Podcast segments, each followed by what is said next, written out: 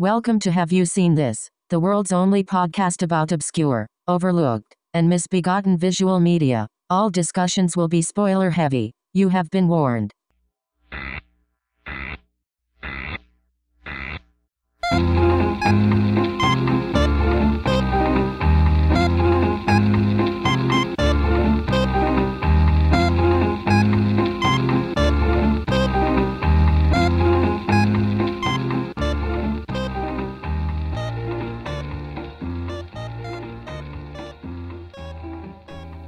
Welcome to Have You Seen This? I'm some dumb bitch. I don't know. Yeah, for real. And I'm Tim Heidrich. This movie took a lot out of me, Tim. Yeah, well, I, you know, in these trying times, uh, we look to media for escapism. Um, you know, we don't like thinking about, you know, uh, what is it? The the U.S. death toll is uh, hundred thousand um, from COVID nineteen. So let's just put all that aside, put it down. You know, sheltering in place and uh, you know, stockpiling, you know, food and resources, and relax and watch a movie like uh, 1984's Threads. You know, I'm so tired of the bungling of our elected officials. So I thought I'd relax by watching Threads. Continuing our tradition of uh, bleak British movies from the 1980s, with uh, I guess this is you could think this as like the uh, the sci-fi speculative fiction version of Breaking Glass. Before we get started, I want to give a quick shout out to Mr. Poe of Mr. Poe's Sci Fi Sideshow on B Movie TV. He very kindly gave us a shout out on the air, and it's much appreciated, man. Thank you very much, and for also subscribing to the show. You can join him and all the other subscribers by going to patreon.com slash have you seen this and for only $2 a month you can hear all of our bonus shit Yeah, because this episode is really only one half of the coin, one side. It's a 12 and a half cent piece. Yeah, we have lots of more depressing shit. Right. yeah. So this is a uh, a, a delightful docudrama about uh, nuclear nuclear holocaust. Yeah, you know, something um, light and fun to distract you. Honestly, I picked this because, or I suggested it because I noticed that a lot of people, I noticed a news story about a lot of people watching the uh, Contagion on Netflix, like even though we're in the middle of a pandemic.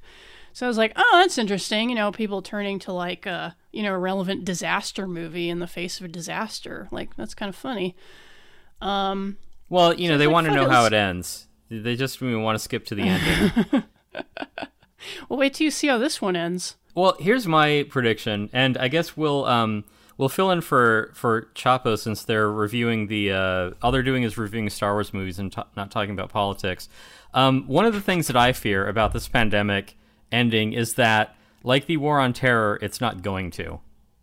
Like it's you know, twenty years later, we're still taking off our shoes to get on planes. I wonder, like, you know, is is the the pandemic ever going to really have an ending to it? Are we still going to be, you know, rationing and sheltering in place and wearing masks and everything indefinitely because, you know, our government never actually gets its shit together enough to actually help people. I should have taken a Xanax before we started. Right. Um, and it, that is uh, that there is a a little bit of a theme of um of that addressed in Threads, but we'll get to that. And this movie is currently available on Shudder, the horror streaming service. I have to give them props for their incredibly broad-based definition of horror because this is horror in a sense. It's Um, well curated even though- content. Yeah. Yeah, there's a there's actually a lot of good shit on there. Yeah, I'm a fan of their original stuff. Yeah, Yeah. and uh, both uh, original and other content. And um, this movie is, I think, pretty culturally important. So uh, props to them for putting it, putting it up. Right. Um, yeah, so this is again it was a uh, a docudrama made in the UK. Um, I guess n- not at the height of the Cold War, but it was like again like the war on terror, like the pandemic. It's one of those things that it's like, oh, it was a moment in time that lasted 30 years. Well, I think things were kind of hot at the time because, um, you know, um, Reagan, uh, who was president at the time that Threads was made, was uh, very. Uh, um, how would you put it? His attitude toward the Soviets. Senile. I mean, he Uh, ca- bumbling. Um, he, I mean, he he referred to them as the evil empire in a Yeah. speech, for example.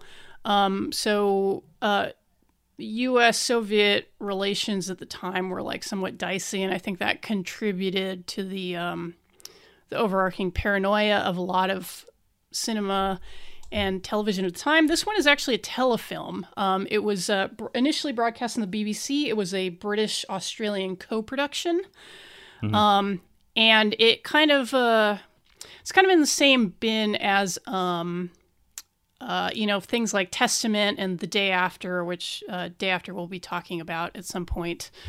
Um, you know, uh, movies about uh, nuclear destruction and paranoia. I think because people were very concerned that someone would push a button either deliberately or accidentally and obliterate the entire world.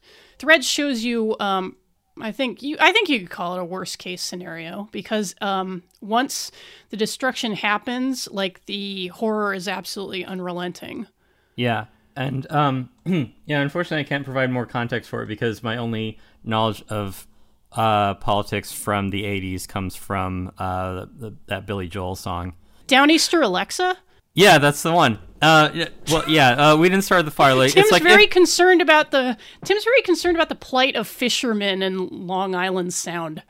right. It's, his pet issue, actually. Yeah. Well, I, I yeah. I mean, I'm just trying to remember things based on uh what they rhymed with, like other unrelated things from the '80s. so, but Um. Well, but everything yeah. I know about the '80s, I learned from Bloom County comic strips, so Mm-hmm. I'm only slightly ahead of you. Yeah. So Threads uh, begins with a premise of you know society being a woven fabric of interconnected threads, and what happens when that fabric is torn asunder. Which is interesting as a side note. Um, in 1990, uh, Alan Moore had an aborted uh, comic series, kind of on a similar topic. It was called Big Numbers. That Big was about- numbers. Yeah. yeah. It was a proposed, I believe, another 12 issue series like Watchmen. Uh, ended up, three uh, ended up being written, two ended up being published, but it was about the social upheaval that comes uh, with the arrival of a mall. And it was, you know, supposed to be just, um, you know, massive in scope, as typical of Alan Moore, you know, writing his, you know, two inch thick uh, books. Uh, and, um, uh, was it like Jerusalem was the one they worked on that Yeah.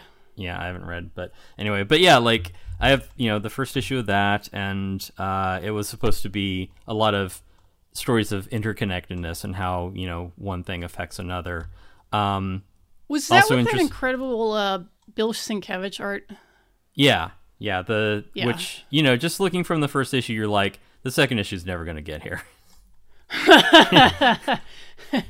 That motherfucker draws comics even slower than I do. Yeah well i mean at least he's got a good reason though um but uh, Burn. Yeah.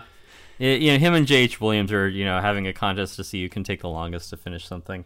Um, Ugh, two kings. They can do whatever they want, as far as I'm concerned. yeah, for real. I mean, it, it's worth it. Um, but yeah, and uh, as an as a less interesting aside, um, Oh, good. Lay it on the me. uh, introduction of a mall is also the yeah the is also the focus of um, uh, the the arc in the third season of Stranger Things. So that again, it's a callback to you know the just malls being a focus of uh, changes in society, and then the change of society in general as you know just forces and um, uh, different um, as the context changes. So That's funny that you say like as a less interesting aside because it's like we're we're- talking about kind of like the the primary source material, and then Stranger Things is basically like the regurgitated version of that, you know, because it does Yeah. like recycle a lot of like '80s stuff. yeah, yeah. There's a there's a point where I don't know if I'm being like entertained or just being reminded of stuff. Yeah. But Yeah. Um, jumping Yeah. off the um onto more interesting things. Um, that you mentioned, you know, the themes of interconnectedness, um, which is clear right off the bat because I think like the first uh word of narrate, the first line of narration in Threads is uh, in an urban society everything connects. And it makes a lot of sense because the director of this, uh, Mick Jackson, um, he directed some similar documentary material, um, less bleak, but he directed the series Connections, uh, which was Yeah. again about. I mean, it's pretty much what it sounds like. Yeah, so this is clearly in his wheelhouse. It's the same kind of Um, Yeah, Alan Moore thing, um, like you know, one thing affects another. Yeah, and it's um Connections was a um it was a series basically about uh technology and um the effects that it had on society. So you can see why uh, Mick Jackson would be the kind of an optimal choice for this kind of a thing, and I think he does it incredibly well in Threads. Um, but some interesting asides about Mick Jackson, the director. He also directed The Bodyguard with Kevin Costner and Whitney Houston. Yeah, a movie about interconnectedness between a bodyguard and his body that he guards. I- Which, you know, good for him because that movie was a massive hit. Like, Yeah. that movie was insanely popular. And also, I hope he got a piece of the soundtrack. yeah, word, yeah. Yeah, um, it's LA Story with Steve Martin. That's, huh? Oh, and uh, Volcano, which Yeah. I think had, Uh, was that with Tommy Lee Jones? Uh, maybe. That was, that was the other Volcano movie. Like, there was that, and there was, like, Dante's Peak. Which one had Bill Paxton in it? That's Dante's Peak. Yeah. I don't know. Um, yeah, and but yeah so uh, anyway so um like uh sorry tim but you know i just want to emphasize that uh mick jackson had like a kind of an interesting um you know docu-series career in britain and then it appears that he tran he um kind of transitioned very successfully to uh big budget hollywood stuff and um you know he's still working up through 2016 so good for him Yeah, and LA Story, I mean, does have a little, you know, a little docudrama quality to it. I mean, it does, it is presenting, you know, LA as subject. It's not Los, Los Angeles plays itself, but you know, it does pres present sort of a um, documentary approach to the city of Los Angeles, even if it is, you know, a Steve Martin romantic comedy. Uh, also importantly, um, Threads takes place in Sheffield. It, it proudly tells you it is the fourth biggest UK city, which already sets the tone of um, this being a story about um, like those people who are affected by world events, not those who are affecting world events. yes Like it isn't taking place in like near, you know, like London or you know New York or you know Shanghai or or anywhere. It's it's in Sheffield, yeah which you know the the city that's near more interesting cities. That it also takes place in the UK, but and I think this is the the most significant factor in it is that it takes place in Sheffield in the UK, but all of the um, uh, actors in this um, uh, in in this series of events, and I don't mean actors like performers. I mean like the people who make things happen are completely divorced from the people who are being affected by those actions. It's a clash between the U.S. and the USSR. Like UK doesn't enter into it, let alone Sheffield. But this is about how Sheffield is affected, and so it's it, it's the story of this sort of uh I don't know national feeling of like marginalized helplessness.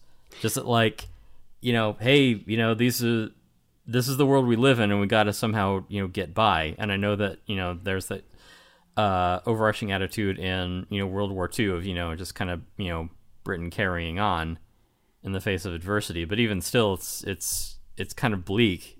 yeah because the there um are and I don't know if I'm speaking about like a um you know a romanticized uh you know keep calm and carry on Britain like you know Yeah. during the Blitz and all that other shit, but um that at least had the the feeling of you know, calm and quiet resistance in the face of evil, of, um, you know, just being, just being British to the best of your ability, you know, in the face of, of Yeah. uh, destruction.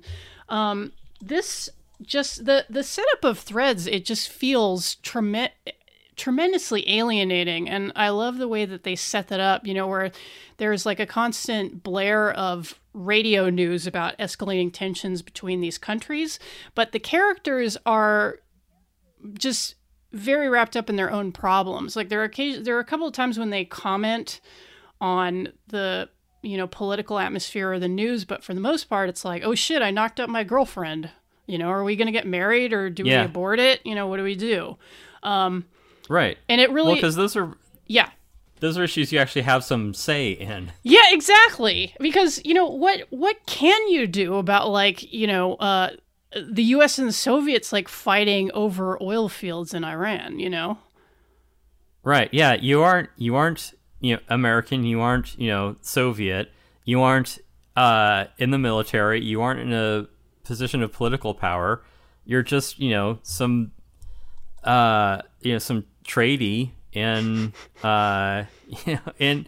In, you know, like Melbourne? in the rural, yeah, like you're you're just some some like you know factory worker in like rural northern England, and you're just like you know it it, it is relevant in these times because you know what what can any of us do in the face of a world pandemic Exactly. And, And, you know, you the know, things that if- affect your life day to day are things like, you know, the friction of of class against class, for example. You know, um, you know, Ruth, the the main female character in this movie, being from a middle class family and she's knocked up uh, or up the duff by a working class boy you know which and you know the differences in their their family situation i mean nobody does class like the british you know if they're good at anything it's you know pointing out class differences because they're so yeah. stark.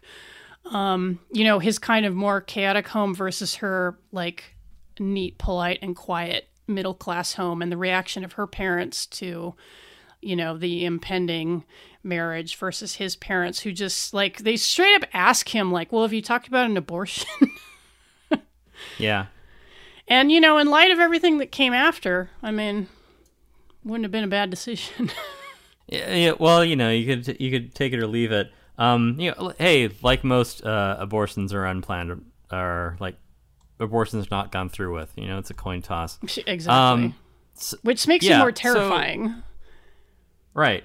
Yeah. Uh, I mean, I'm trying to tie it back to you know the way that people must feel now during the pandemic because it is Yes. You, you can only get on with your lives as well as you can because there are these other forces that are so you know utterly divorced from reality that are happening around you but still affecting your life in these like you know profound um you know and potentially disastrous ways. I mean you know like the thing it's it's over 100,000 americans have died at this point you know from covid. But like what could any of those people have done to prevent that and it's the same story here where it's like yeah you're the you're the guy you know groping his middle class girlfriend and you know your uh you, it, you know your your cheap ass car like you know up on the the hill overlooking the military base. And it's like you can't stop those jets from going out any more than you know anyone else can. Like there's nothing you can do. Yeah, meanwhile, the top gear guys are standing off to the side looking at his car and saying, What a pillock. yeah. I, I yeah i can't even think of a cheap shitty british car other than the reliant robin I was but- going to say, I fucked my girl in a Reliant Robin. like, yeah, it only fell over twice. Um, yeah, so so yeah, it's the same story with um, as it goes with these characters. I feel as it goes with the UK, and I'm it is only speculation on my part, but one has to wonder if you went from you know the sun doesn't set on the British Empire to we're an island marginalized in um, a war between superpowers that has to be reflected up and down you know the entire uh, cultural consciousness. Mm-hmm. So yeah, it's it it's a real like bleak detachment that comes through really strongly in the film and you know the with the ratcheting up of tensions between countries you also get as we are getting now you know like rising like civil unrest Um, Mm-hmm. Like as we're recording this, like I think they're still rioting in in Minneapolis over yet another police caused murder. You know, and in in threads you have people protesting against uh, you know the proliferation of of nuclear weapons, and you know which. And there's one example in which like the you know, it almost just like descends into like bickering before it's broken up by the cops. And um, Yeah, the the yeah the cops come in to break up a uh, peaceful demonstration, basically. yeah, and this is and there are um And I, I wonder how those uh, speakers felt, you know, after the end of the world, where they're like, "Motherfuckers, I told you." yeah. like you know you, you kind of feel the same way being like um, you know being an advocate for like you know universal health care or basic income you know during a time of global crisis and it's like motherfuckers i told you yeah. Yeah, it's fucking So- bleak. And um yeah you know, it's one of the explicit points made in the movie because um and I I like the way that um the the way that they kind of tell the I can't say the frame story, but you know the way um they up the, the way that the filmmakers update you on events as they're happening, or with these very terse kind of like uh, teletype style captions, you know, describing to you, you know, um, you know, oh, there's this been this exchange of missiles, or you know, this happens or that happens, which just increases the feeling of detachment from everyday life. You know, these very this Right. very dry text about these like these horrible, irreversible changes.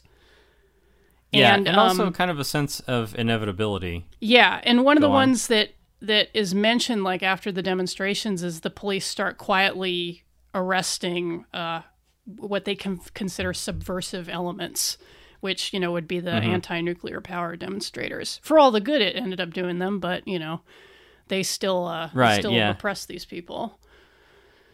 Yeah, and and other things too, like you know, getting like the date listed before each of these vignettes, and it's like it starts on like May fourth or something, but it's it's like things don't come to a head for three weeks, and it's one of those things that, yeah, like if you look at it in the uh, perspective of you know COVID again being like you know, hearing about an outbreak of a disease in China in January, and then only like what is it like mid March or so when people are told, yeah, you need to um you, you need to shelter in place in the U.S. Like two and a half months later, Well, to be fair, uh, in you know, February, in February, people were doing the important work of uh, going on r slash documentaries and pointing and posting incredibly racist documentaries about wet markets on there, you know, to warn people.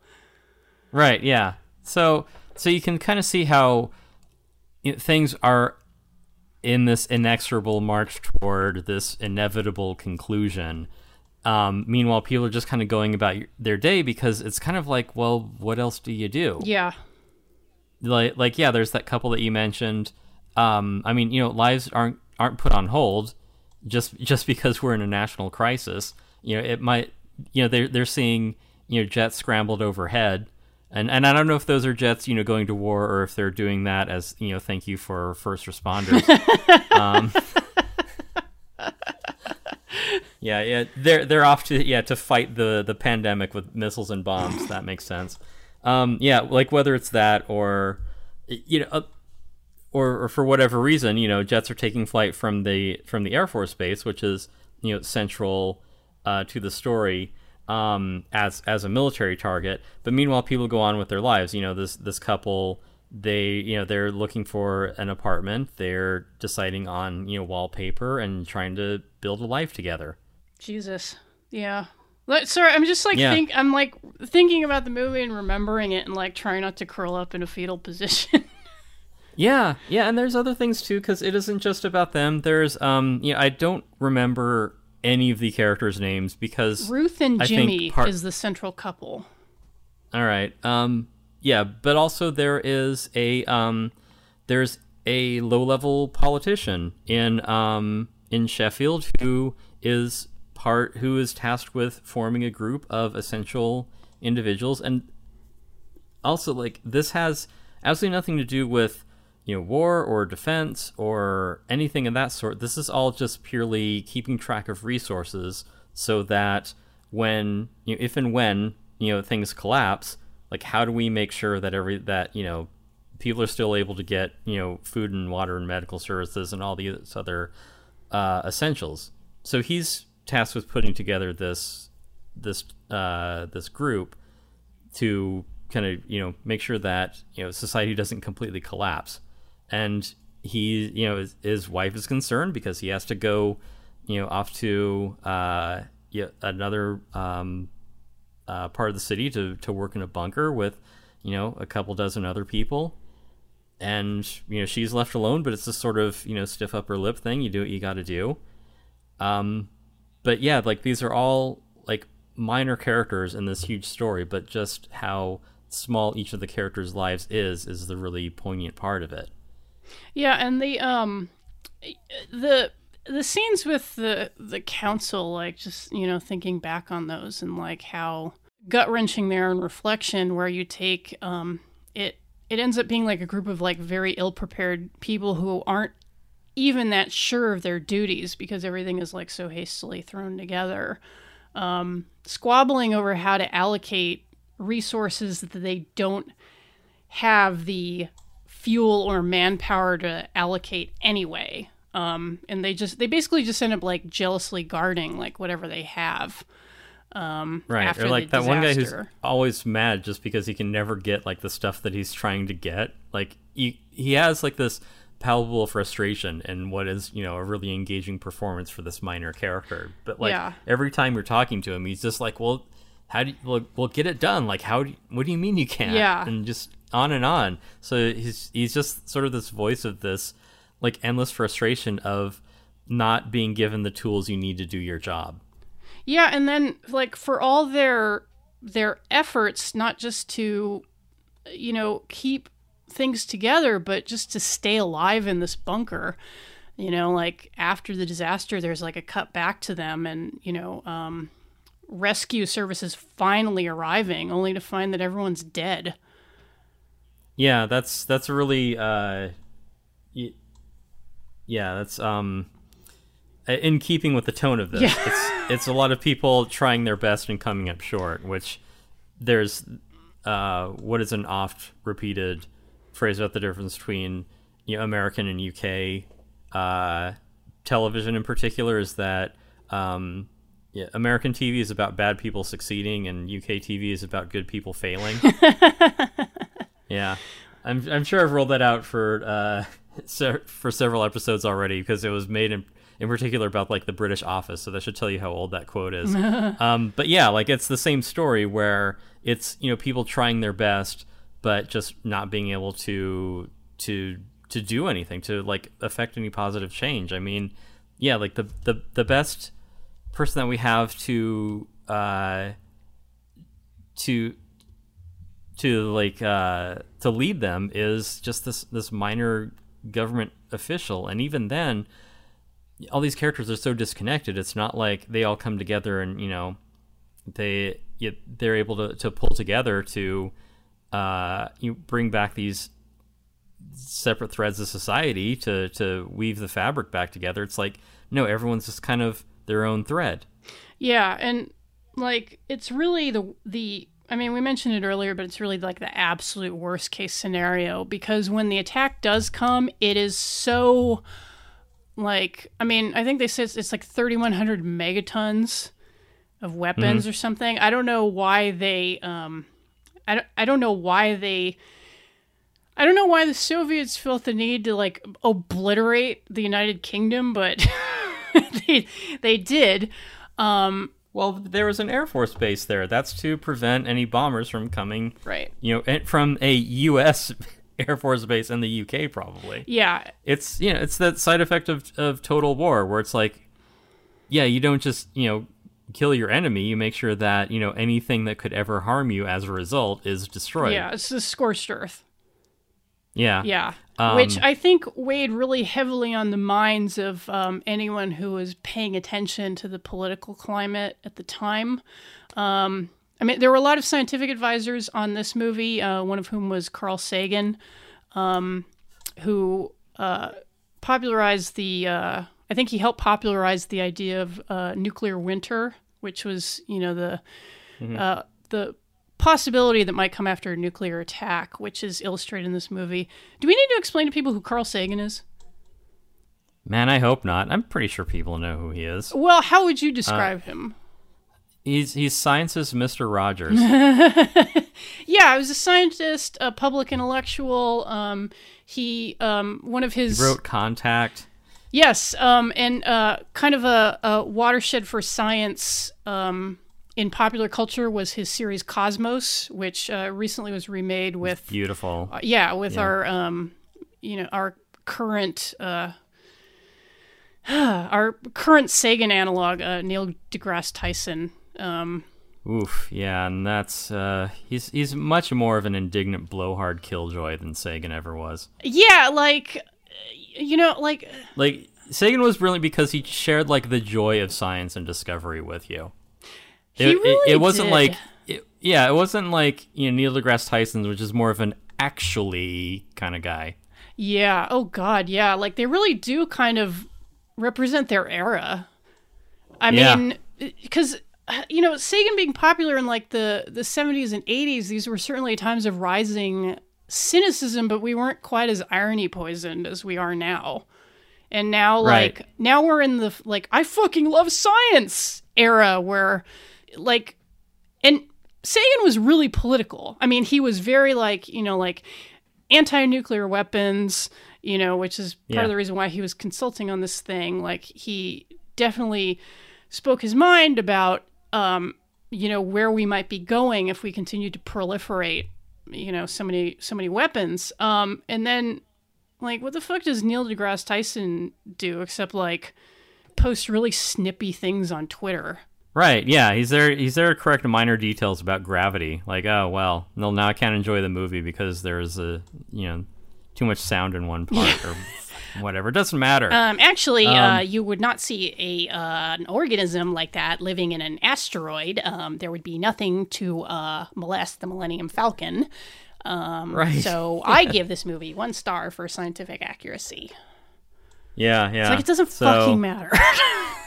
yeah, yeah, it, yeah. It's like it's like it's forgetting his you know central role, which should be increase engagement um, with sciences and the public, yeah, and um, or increase the public's engagement with science. There, yeah, and I feel as though you know, um, you know, because Sagan being like more politically outspoken, and I think he he died like in the mid '90s, right?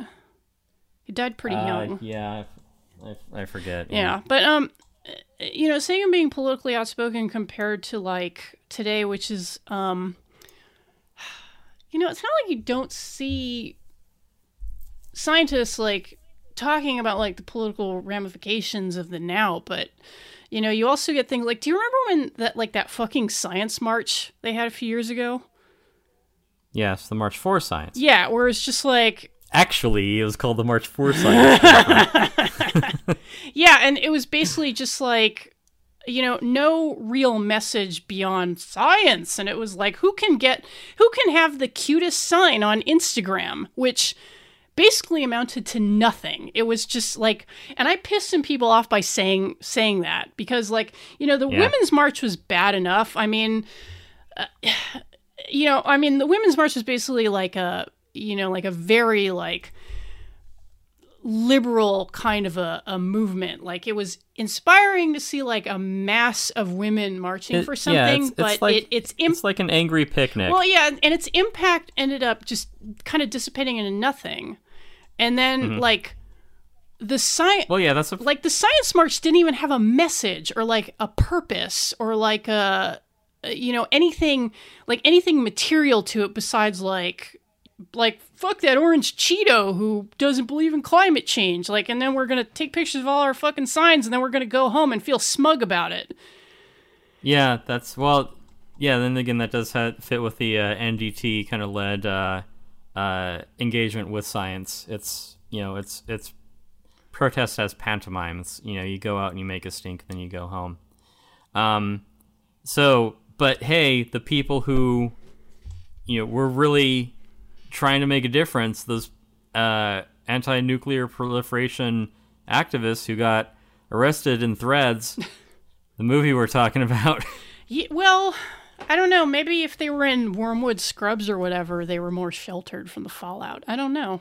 I'm just I'm just looking Yeah. for a positive uh, side here. Could be, yeah. So, yeah, so so yeah, the government is in earnest doing you know as as good a job it can with the resources that it's given to try to you know stockpile and make preparations for what could be you know a, a nuclear war. Meanwhile, people are going about their day because you, you can't stop the bombs from falling when it all finally happens. Um, And then for all of the like, you know, for what preparation that you know the officials do, like one theme that recurs in threads is like the the jealous guarding of like any resources whatsoever because once people start emerging to look for food and water like it's all locked up and under police guard Yeah, I mean that doesn't come till later, but I mean I I that's not really the message that I got out of it. I mean there are you know there are concerns about fuel shortages just for like, you know, uh, heating. Um, there's concern about, you know, food sor- food shortages. Um, Well, I think it's because the in- the you know the threads of the title have just been so completely severed. Where it's like, Yeah. you see that in the the struggle of the officials in the bunker, where it's like, well, you know, we don't have the we, you know, we don't have the fucking fuel to run these, you know, trucks to get food to people. Right. Yeah. So you see how it's you know these sort of knock-on effects of you know smaller problems lead to bigger problems. Yeah. Um, and and there are um, initial hints of that. You know, while in like the three weeks as the events transpire, like there's people stranded at airports. There's uh, mass protests. Um, communication is restricted. Um, but still, you know, the war goes on. This is about you know a conflict in Iran. Yeah, um, because of it's not. I don't think it's like a hot war at that point, but you Yeah, know, you not. you get the erosion of civil liberties that kind of comes with the the endless warfare situation. Yeah, yeah, and and it's something that is still relatable. I mean, you know, you can look at the restricted travel alone, like you know when, uh, you know, Trump banned uh, which which ban was it? Was it Muslims? no, it was uh, travel to and from Europe. Um, you know, when that happened Yeah. because of you know the pandemic, and so you see things where it's like it, it never all comes at once. It's just oh today we lost this, and tomorrow we're gonna lose that, and we've already lost this, this, and this, and then until suddenly you find oh suddenly you know things have reached a tipping point where you know all hell's broken loose but it's never any one thing it's always just like uh, things got a little worse today Wait, how did this frog boil worse. to death? Right yeah. It's like it got a little worse and a little worse and a little worse. But it never all came at once until finally it all comes at once and there's it's too late to do anything about it. Yeah. because there was nothing that anyone that we're relating to in this movie there's nothing any of those people could have done. Yeah. even even the you know, low level bureaucrats trying their damnedest to you know make something out of nothing. Like even they can't do it. They're trying their best but they can't and that's how things you know that's that's how things end up being you know such a such a shit show after the uh, nuclear apocalypse Yeah. um, happens. Um, there's an uh, an orderly queue uh, looting. Um, you know, before things happen, uh, there are shortages on you know staples. Again, stuff that we've seen. Uh, for anyone who's hoarding toilet paper, you know what that's like. There's panic buying of groceries. Um, there there are things where people are doing what people would do in this situation, and it's all mundane and relatable, and in that way, kind of terrifying because you can you can see yourself in this situation. These aren't larger than life characters. These aren't um, archetypes with character arcs. These are people. These are just regular, boring people going about their day.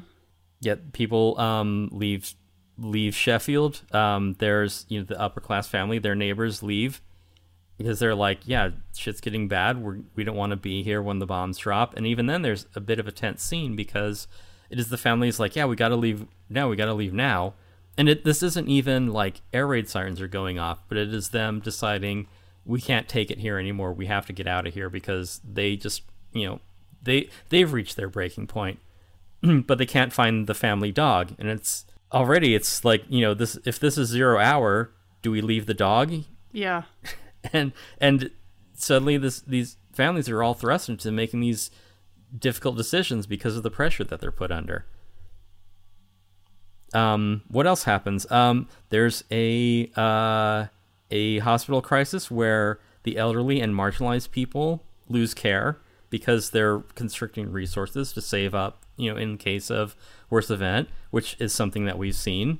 You know, we've seen that in COVID of uh, people not being able to get the care that they need because hospitals are, you know, over um, overtaxed. They don't have all the supplies that they need because of you know, uh, felonious mismanagement um, mm-hmm. by you know political forces.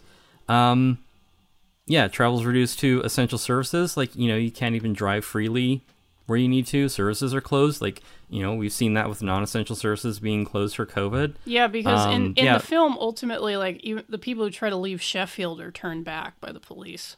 Yeah, and it is an interesting side note where like the cop is kind of like, hey, you know, if you go this way and you go that way, you might be able to get where you're headed. So it's like they're still, you know, they're trying to be good people in a system that is not um, set up to take care of people. It's set up to maintain order. Mm-hmm. So you you see that still like you know, glint of humanity of people trying to do right by each other even when it's like this isn't about us like we are we're in a numbers game now like we aren't people anymore and this is even before the bombs have even dropped this is the uk trying to keep its shit together in the event that things are going to go to hell yeah and then the um, way that even those like small kindnesses like just end up falling by the wayside you know like after yeah. the disaster and you know people have to basically like scrape for themselves yeah yeah, it is kind of um, it's it's a bit of you're on your own, but not as as bad as things have been you know during COVID because at least in this you get regular updates from the media of you know like news reports saying like here's what you need to do in case of this, here's how to be safe about this, here's what's what to look out for. Here are ways to like you know take the door off its hinges and make like a little lean-to inside the middle room of your house, so you're protected from fallout. So at least in that way, you know, it's it's kind of like those duck and cover drills where it's like, yeah, it's not much, but we're doing what we can. Well, like, and yeah, kind of as an aside, there's a one of the things evoked in Threads is the uh, protect and survive um, kind of civil defense uh, series of films uh, that were made like during the era. Um, I think that these are held at the Imperial War Museum in London, which is where I actually mm-hmm. saw them like a few years ago. Um, and they give you like yeah, again like all the information like how to shelter yourself you know from the blast like uh, the dangers of fallout um, there's one excerpt which is from the film about what to do if somebody in your house dies yeah yeah they go over that and that is uh, that plays out yeah um th- where like you know wrap them tightly in garbage bags and put them in another room yep I mean, this is all stuff that I learned from watching um, When the Wind Blows. Oh so. my god. Yeah, I, which um, is also fun. Yeah, you know, like I I could manage threads. Like I don't think I can manage When the Wind Blows. I really don't. Yeah. Yeah, if for the listeners not familiar, it's an animated film about an elderly couple um, who are even more far removed from a potential World War III thinking that it will be like World War II, where it's like, oh, hey, I hear the war's on. Can't wait for it to be over, and then we can have a victory parade. And it's like, man, you so don't get oh, it. Oh, fuck. yeah, it's, a, it's that same notion of total war, where it isn't like you go over, you have a war, and then you come back and then pick up your life again. It's like, no, this is going to be it. Literally, even thinking about the premise of when the wind blows makes me want to kill myself. Yeah, and I'm so... not um you know, I'm I'm I'm fairly stable, not given to suicidal ideation, but Jesus fucking Christ, that is the most depressing yeah, yeah. thing I've ever fucking seen. Um, it it really is. Yeah. Um. So so yeah, like as events continue, there's this breaking down of normal society, and there are all these just little heartbreaking vignettes. The one for me was the curators taking paintings down in a museum. Yeah. Just like, yeah, all these just little niceties of you know cultured society that we get used to. That it's just like, yeah, let's we aren't gonna have that right now. Yeah. In the same way that like like yeah, like you can't go to a movie now. It's it's that same you know relevant topic where like all these things that you just kind of get accustomed to, and you're just like, yeah, we can't have nice things. Not now, maybe not ever. but yeah, it's just this thing that you took for granted is always there, and it's like now it isn't. Yeah, and yeah, like the like you said, the uh, the um, you know the the this uh, small mercies or the small kindnesses.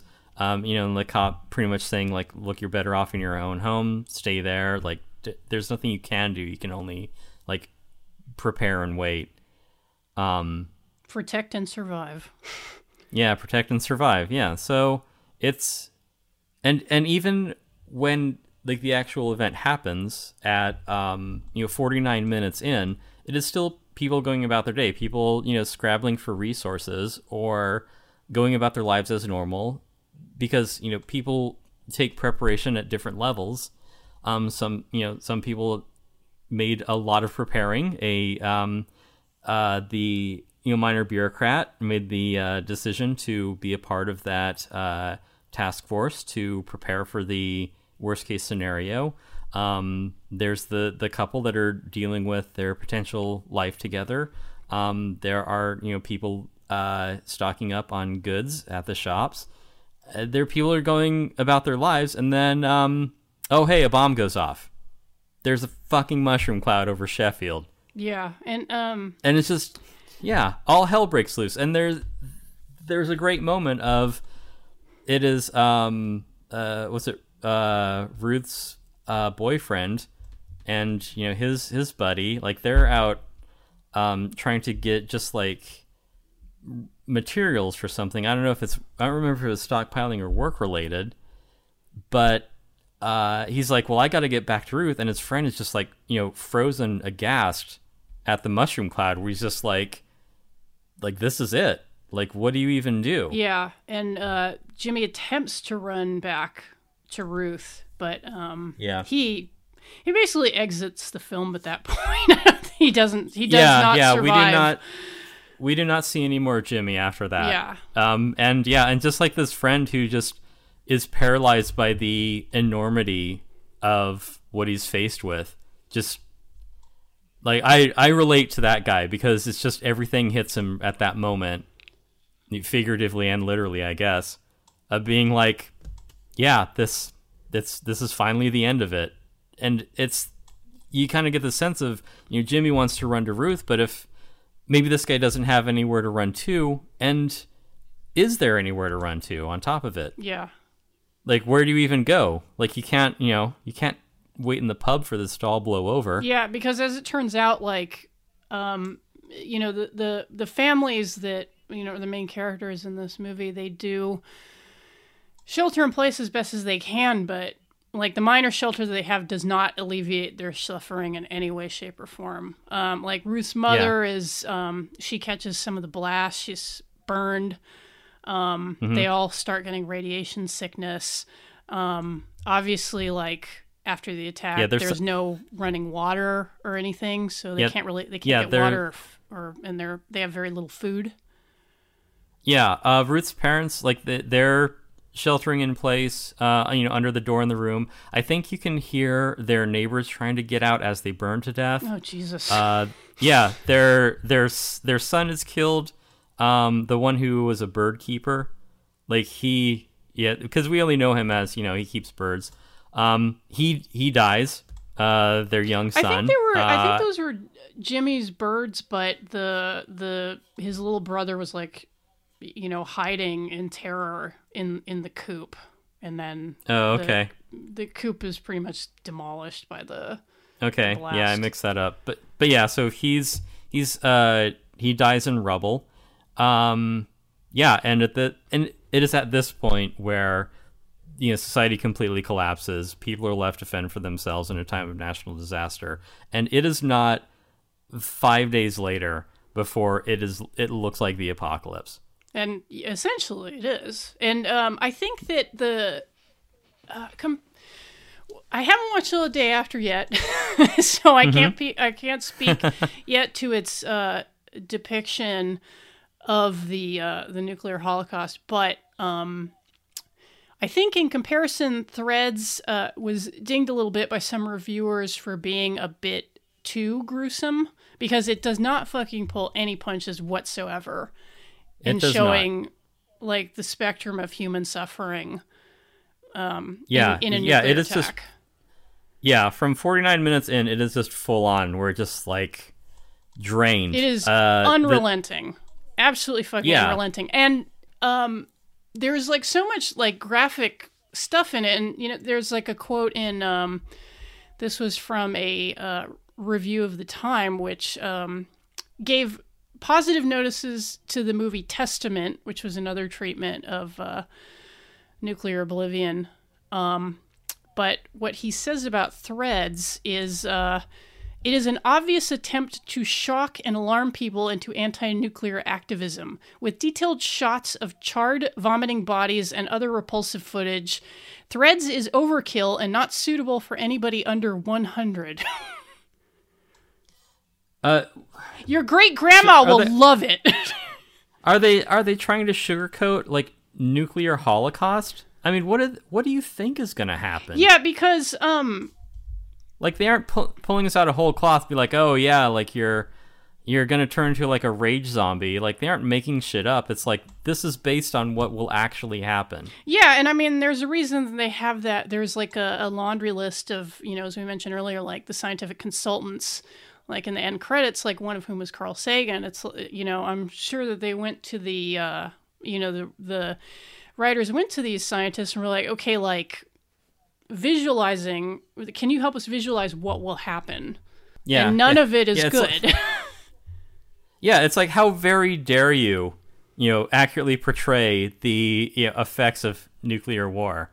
yeah. Like, what do you want me to do? And I, I like too that um, you know, the narration because it is still like this kind of funny mashup of you know, it's docudrama where it's like we're watching a documentary of events with a voiceover, which presupposes that some omniscient narrator survived all of this and was able to make a film about it. But that's neither here nor there. Um, it's God. but yeah, they, yeah, but yeah. When it, the the narration and they're talking about, oh yeah, and the effects of um, like you know, shattered nerves and um, uh, radiation sickness are very similar. So it's like, Yeah. you could be dying of radiation poisoning, or it could just be a nervous wreck because you saw the collapse of society. Yeah. This review is like this is by um I'm not familiar with this writer. This is by uh Fred Rothenberg of the Associated Press. This is a contemporary review, so this would have been from 1984.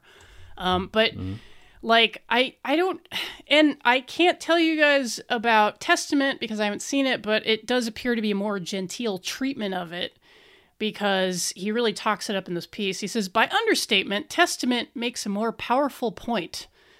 By focusing on a normal California family, viewers will identify closely and emotionally with the family's dignified and courageous struggle for survival during a nuclear nightmare.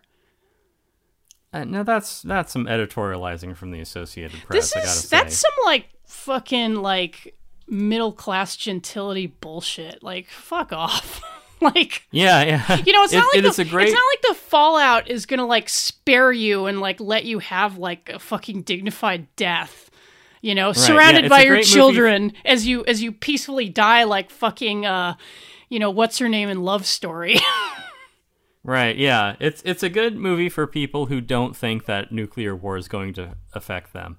yeah, like and Threads is it uh, Threads is so brutal and like it legitimately ruined my day and possibly my my, my week like watching it. Like I'm not going to fucking sugarcoat like even just um you know, even Yeah, it's about even just hearing Tim talk about the the themes and it's how it still is relevant today is making me feel incredibly horrible and bad.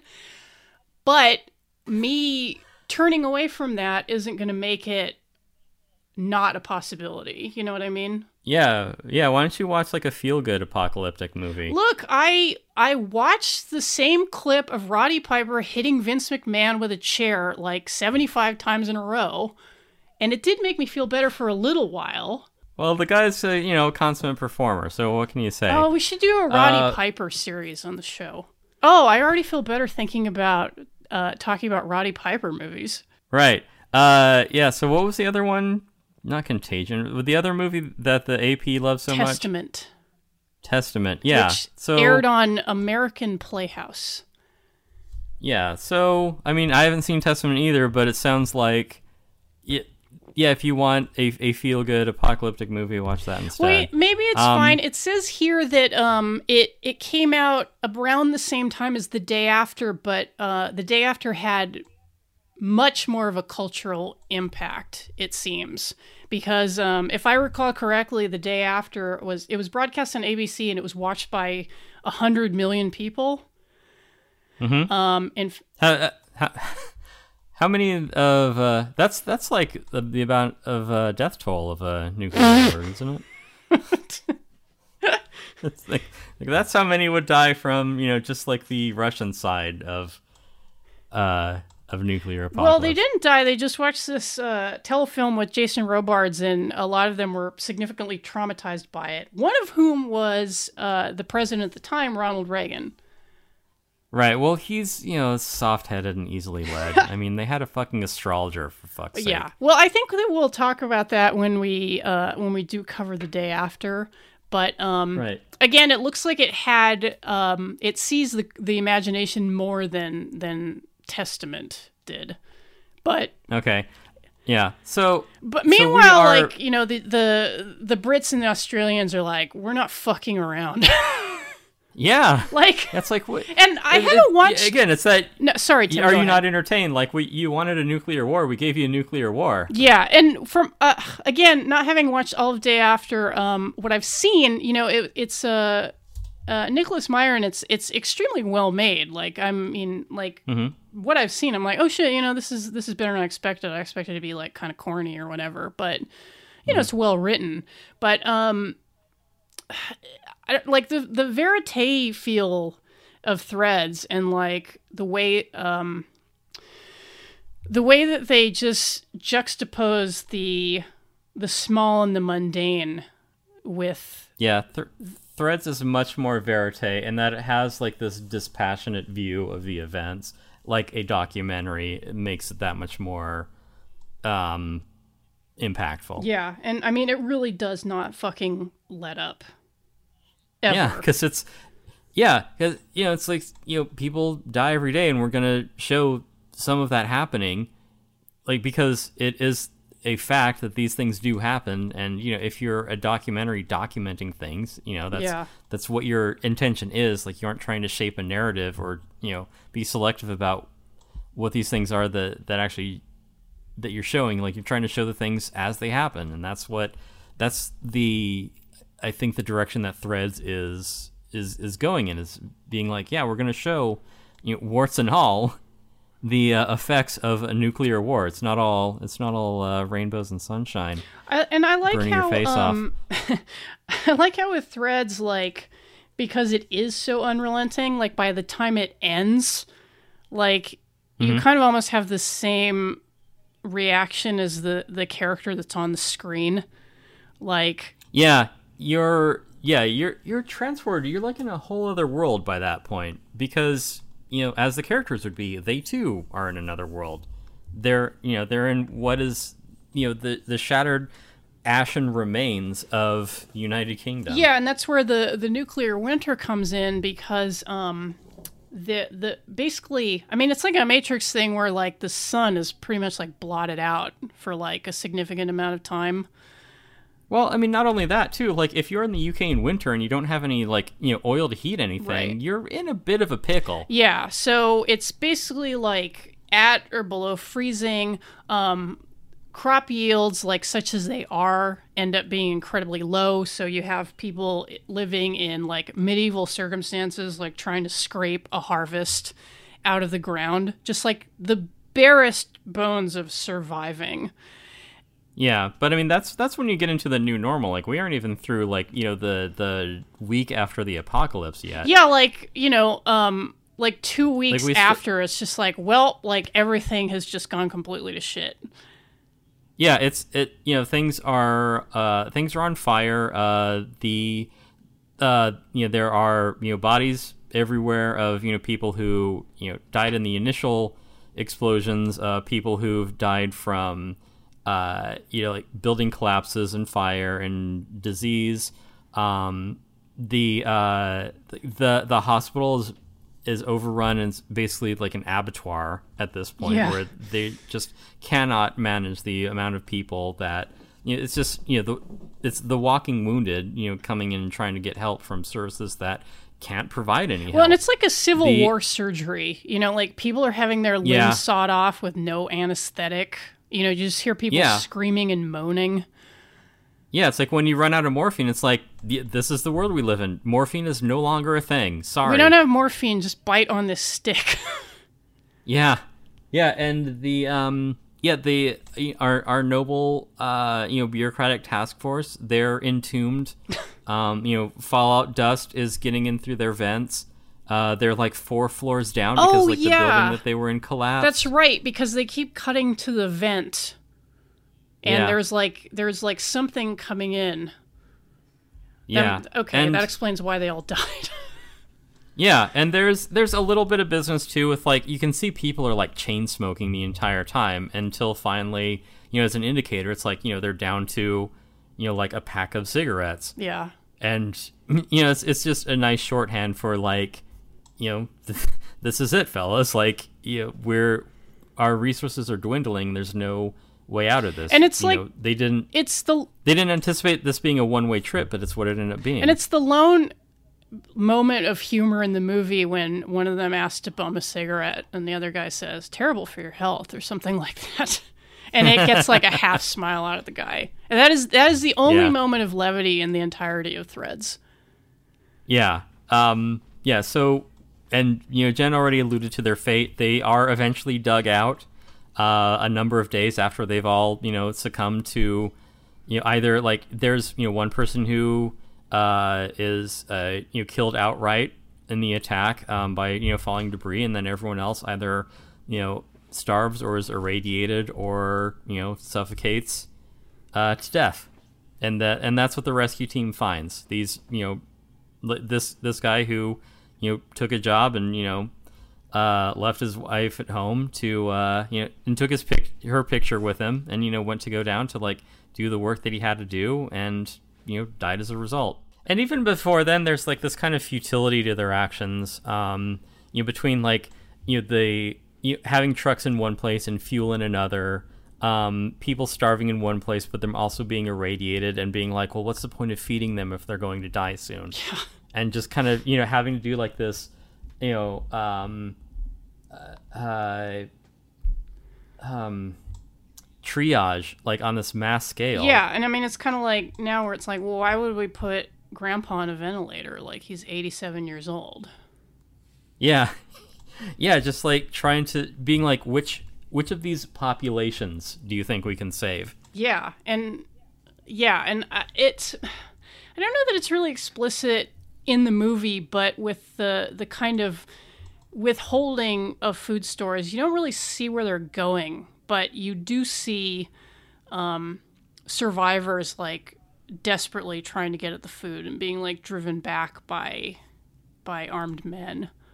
Yeah, and and looters being shot by the military. Yeah. Uh, people people looting from a dead family. By the way, yeah, Ruth's family has all died by this point. Yeah. Is first first her, her grandmother. She just kind of goes quietly.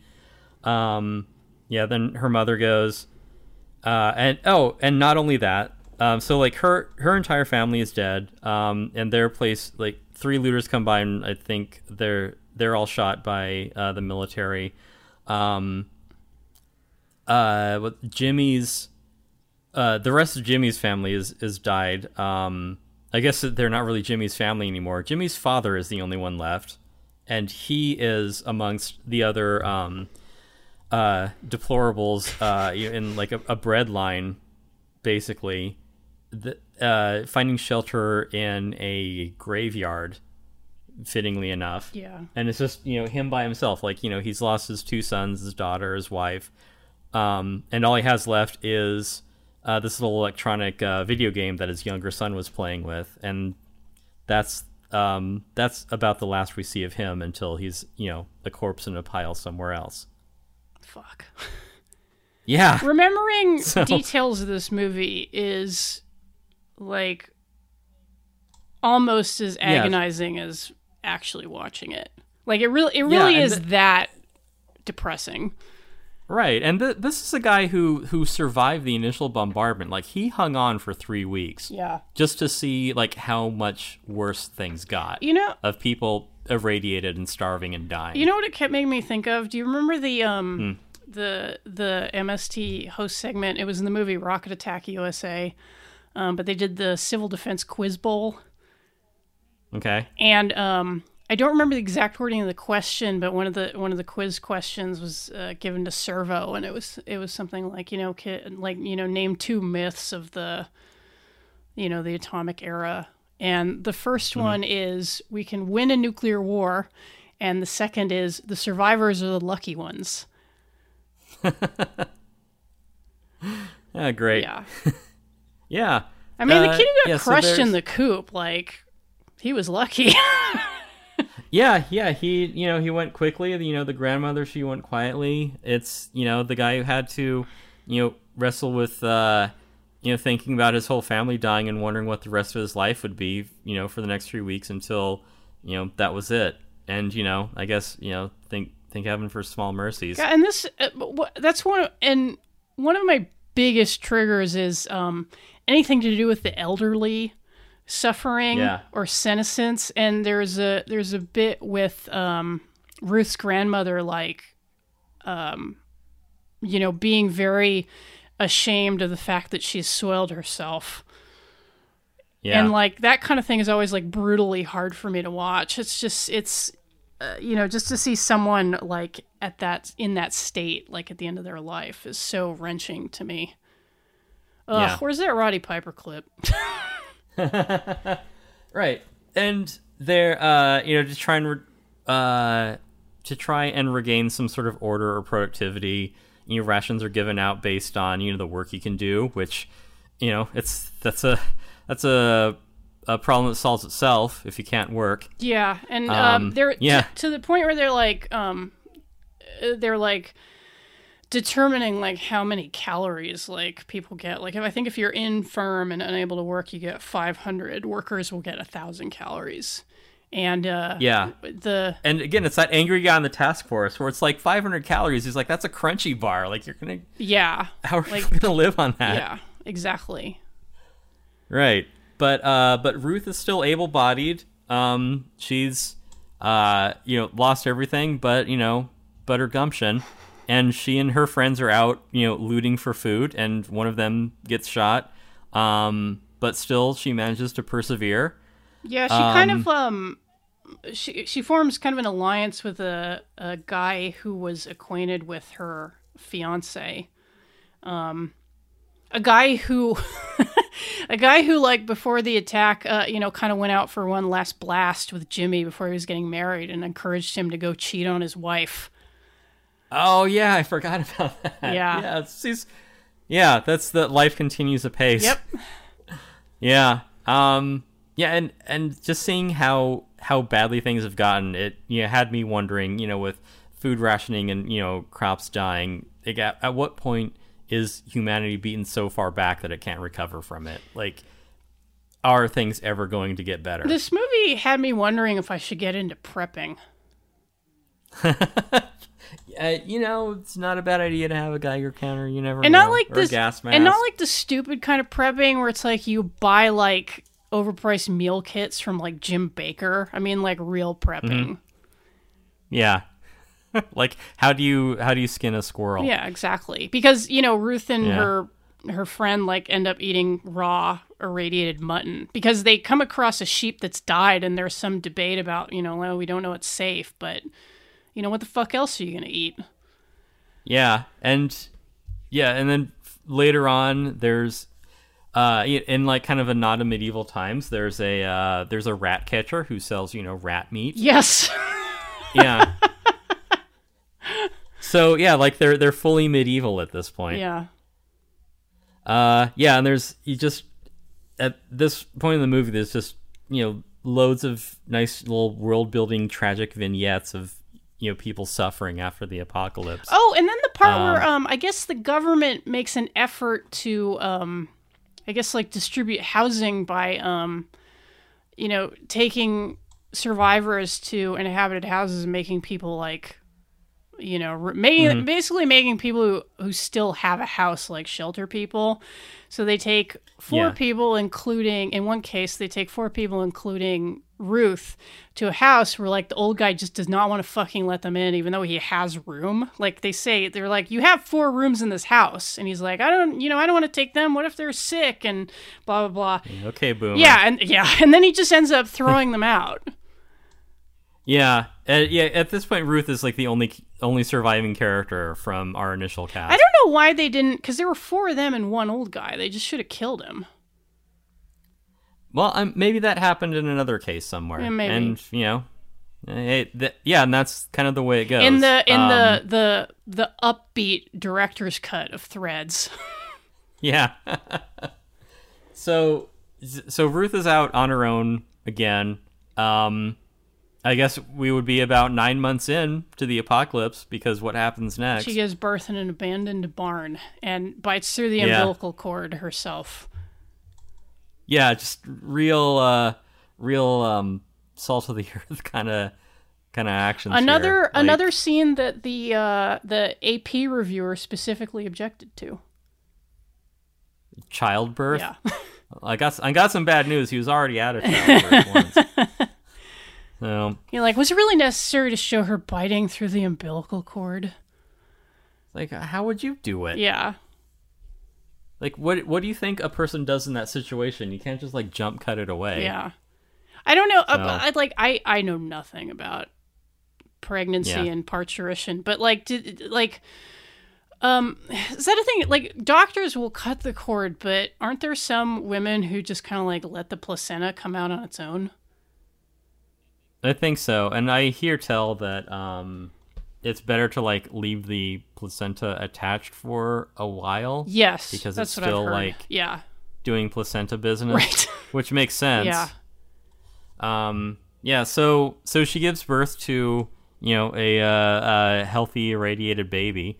Um and this is where this is where things get weird because we flash forward 10 years in the future. We're in, you know, like 1994 at this point. Yeah. and the child has grown up and you know ruth is this just uh you know irradiated old hag like and they're they're like you know subsistence farming or no they aren't even farming they're like they're they're scavenging basically There, it's like there's, you know how like in Monty Python and the Holy Grail, like the peasants are oh, always like, good filth over here yeah, they're always like just piling Yeah. dirt into a basket. You know, it's kind of like a, you Yeah. know, like a parody of of what we could consider like true medieval squalor to be. Like it's pretty much what the people in Threads are doing.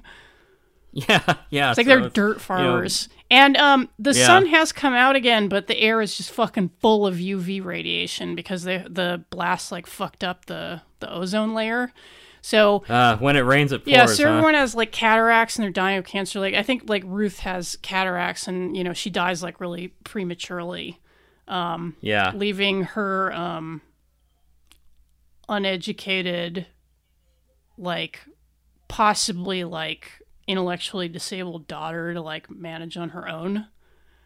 Yeah, that is a question I had because I don't know if it's the child was, you know, mentally challenged or if it was just like, look, we don't have schools anymore. Like that's not a thing. Yeah, Like the clo- the closest they could manage, I don't know where they got the electricity, but they're we're shown a TV and there's a, a school, if you can call it as much, of, you know, like nine kids sitting in an auditorium watching this TV where it's like, today we're going to learn about the skeleton.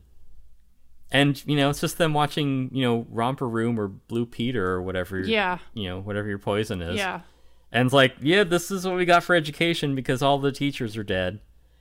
Yeah. or something. That must have been like I I always I wonder who which of the experts like they talked to that about because you know I would imagine that um you know like if you're Sagan you're like you know what's going to happen to the climate you know and all the things that result from that but you know maybe if your line is in education you're like what is going to happen to education in a society where everything has been Yeah, like- obliterated yeah, like is Ruth is Ruth's daughter even literate? Yeah, because and um people essentially communicate in like word like single words.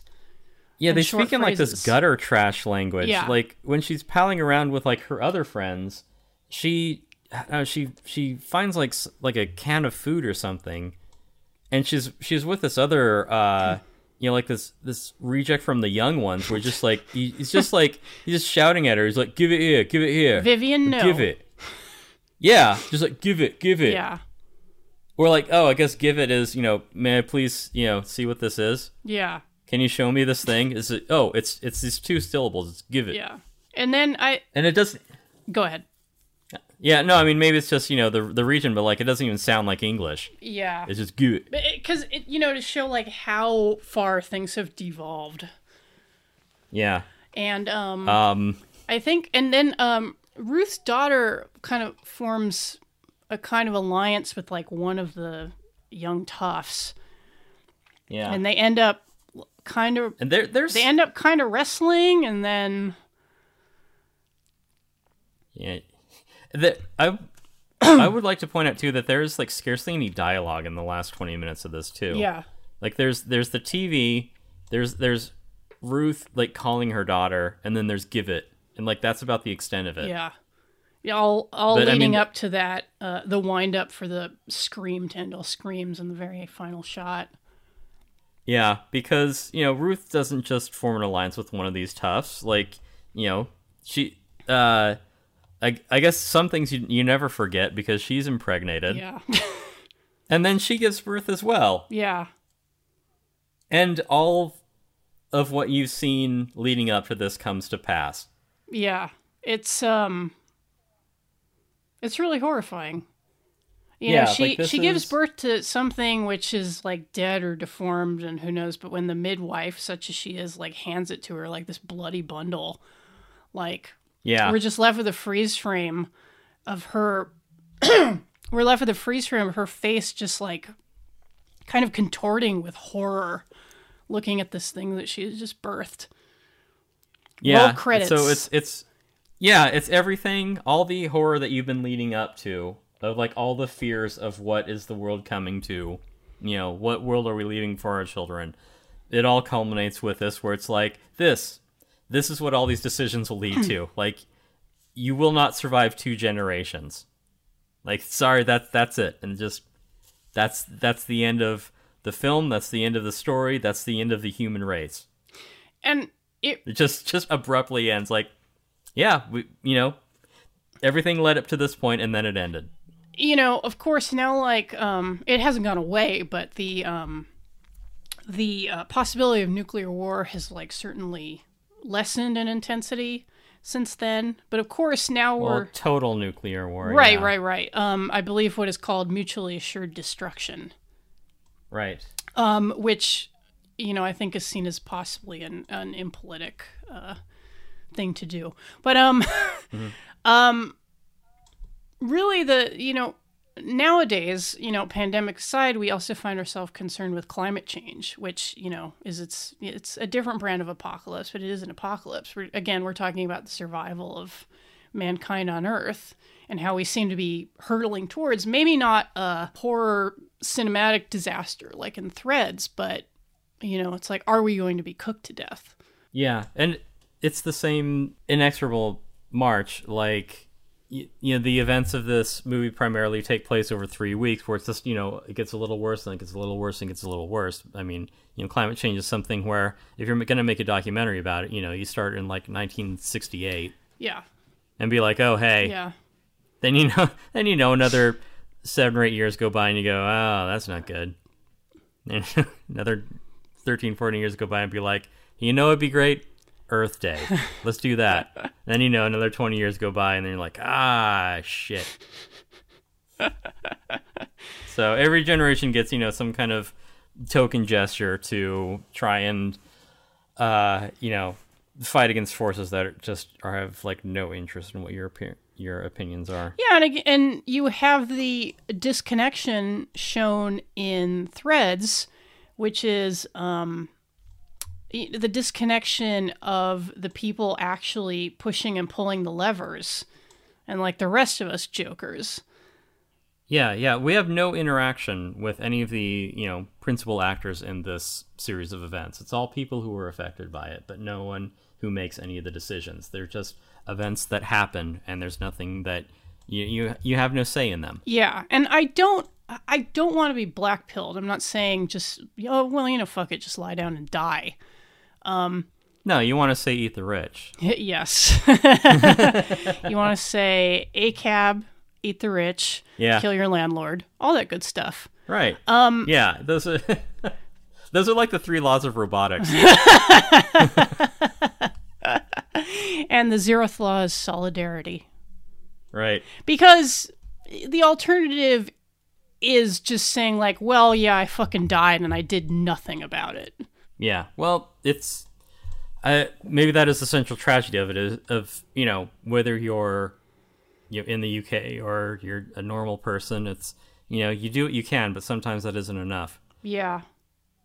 and yeah, that is the tragedy of it. It's, I mean, you know, think of the people protesting, you know, the, the anti-nuclear war activists, um, you know, in the movie, trying to do something, you know, doing their level best, being shouted down by you know uninformed masses, and then hauled off by, um, you know, police's, you know, state actors, uh, to keep the peace. You know, imagine that you're, uh, um, that you're an epidemiologist in China trying to explain how you know this flu is not you know some, something that's going to go away.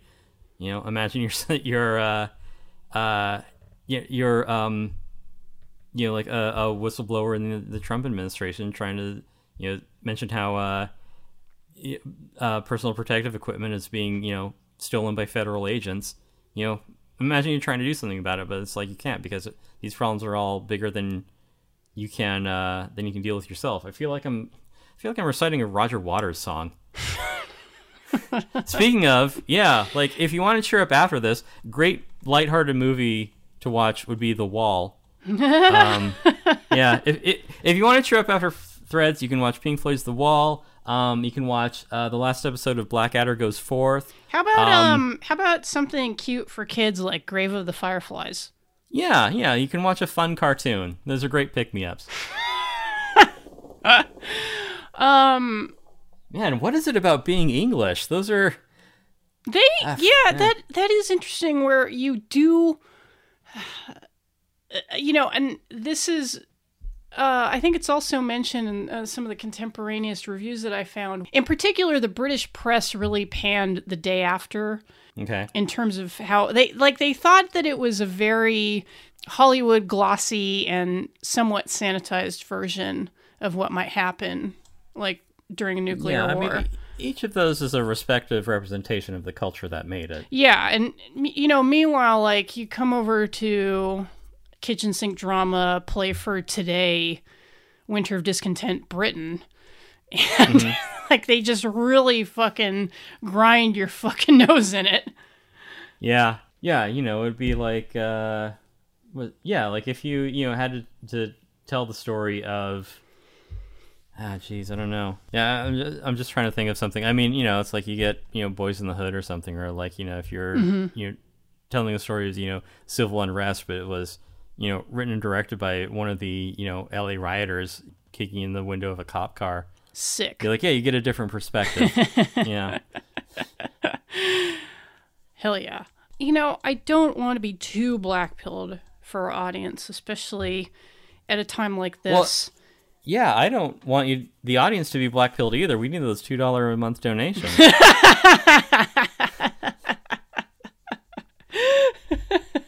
That's right, you little pay piggies. um, don't top yourself. We need your money. You're useful to us. No, but um, to be fair, um, you know, yes, this movie ruined my entire day when I watched it yesterday. Yeah, you, you Um, think that'll ruin your day? Imagine being uh, uh, atomized by an atomic bomb. Well, if, Imagine being if yeah, I fucking- being vaporized by nuclear fire. if I fucking got murked by the bomb, Tim, I wouldn't give a shit. I'd be dead. That's true, but, But- you know, for that half second, you'd be like, "Well, this is just great." Knowing me, I would not have. I would not be able to process it in that short time. Be like, what the, f- what the hell is that thing? I, I would be that guy who's just like, you know, the Yeah. you know Jimmy's friend. It's just like, wow, that's it. oh god, like I can exact. I can exactly picture your face too. Yeah, You know when Yeah, just- you really when you suddenly comp like you suddenly contemplate like a really like fundamental truth about your life and your eyes kind of widen a bit as you stare at a point maybe like six feet in front of you. yeah, yeah. Yeah. That would be the face. Um, but what I was going to say is, um, like, yes, this movie wrecked my day. I went to take my dog for a walk, and it's been very beautiful. And then he exploded. oh, somebody dog exploded. Uh, took the dog for a walk and couldn't even enjoy the beautiful Southern California weather. Um, Yeah, which, because the sun was an atomic explosion. yeah, sad but true. Yeah. Look it up. It's everywhere. Yeah. You know, and usually I feel a bit cheered up seeing, you know, the pleasant weather and all the fucking monarch butterflies and shit, but wasn't doing it yesterday. Um okay. Yeah, and then today I felt a little better, and then I had to get on Skype and talk to Tim about threads. And Oh, yeah, just talking to Tim, you know, get hazard pay for that. well, suffice to say, Tim made a lot of really good salient points about the film and its continuing relevance, and I started feeling like I wanted to fucking kill myself again. Yeah, that's that's normal. So I took an edible, and uh, we talked a little while longer, and that brings us to now. Um, in a time in which We're I want now to, now. I want to urge, yes, when will then be now? Soon. I want to urge the listeners not to give up hope. Um, I do recommend Threads if you have a strong constitution. Only you can answer that question.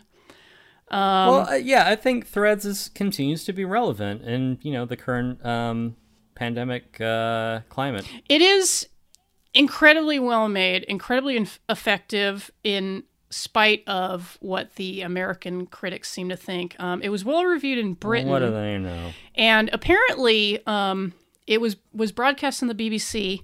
And the next day, when they got view, uh, viewer reactions, you know, people were calling in. Um, only about thirty percent of the people who called in had criticisms of the film. Right. Well, it, it was on a double feature with Ghost Watch, so most people were complaining about that. It was on a double feature with Carry On Bombing. I just wait till you see the atomic bomb with the real sexy pins. Whoa! Damn. Yeah. Um, oh, it's a lovely pair of megatons. fat man and little boy. Whoa!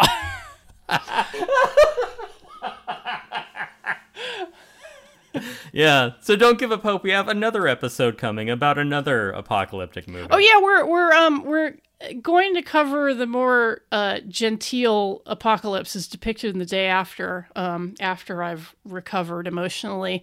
Um, Yeah. But what I wanted to say was The that feel good end of the world. Yeah, but what I wanted to say was that um, the British public's response was was mostly positive, um, and the movie does stick with people who've watched it. So if you're able, like, do watch it on. cur- As we said, it's currently on Shudder.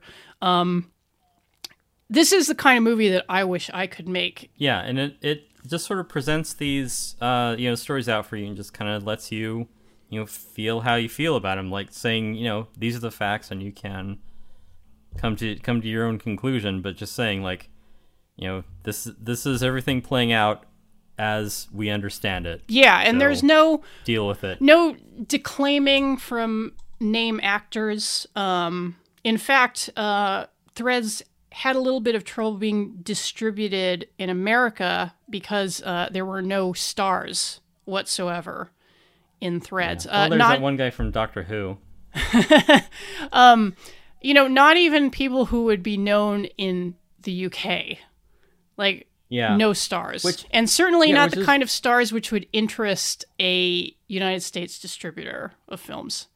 Yeah, a, a bold choice, and which is, it's kind of um, it, it's in the same mold of um, uh, like Paul Paul Greengrass films. Yes. he- because in particular he did United '93, and like the only An- celebrity I remember I can't for that. really watch directly. Yeah, yeah, that is a movie that I have seen once, and that is enough. Mm-hmm. Um, yeah, the only celebrity that you could say, you know, quote unquote, that's in that is the flight controller who plays himself, or the air air traffic controller. But I mean, other than that, like it is a you know a visceral docudrama about watching events, you know, playing out to you know everyday people who are caught in this you know apocalyptic situation that is much bigger than them and it it just presents it as it happened and it's it's you as a viewer with your basic humanity are entrusted to you know relate and um uh you know be affected by the events that happen to these other people Yeah. Uh, yeah, Yeah. I th- you're I think that Greengrass really is an heir of of Mick Jackson.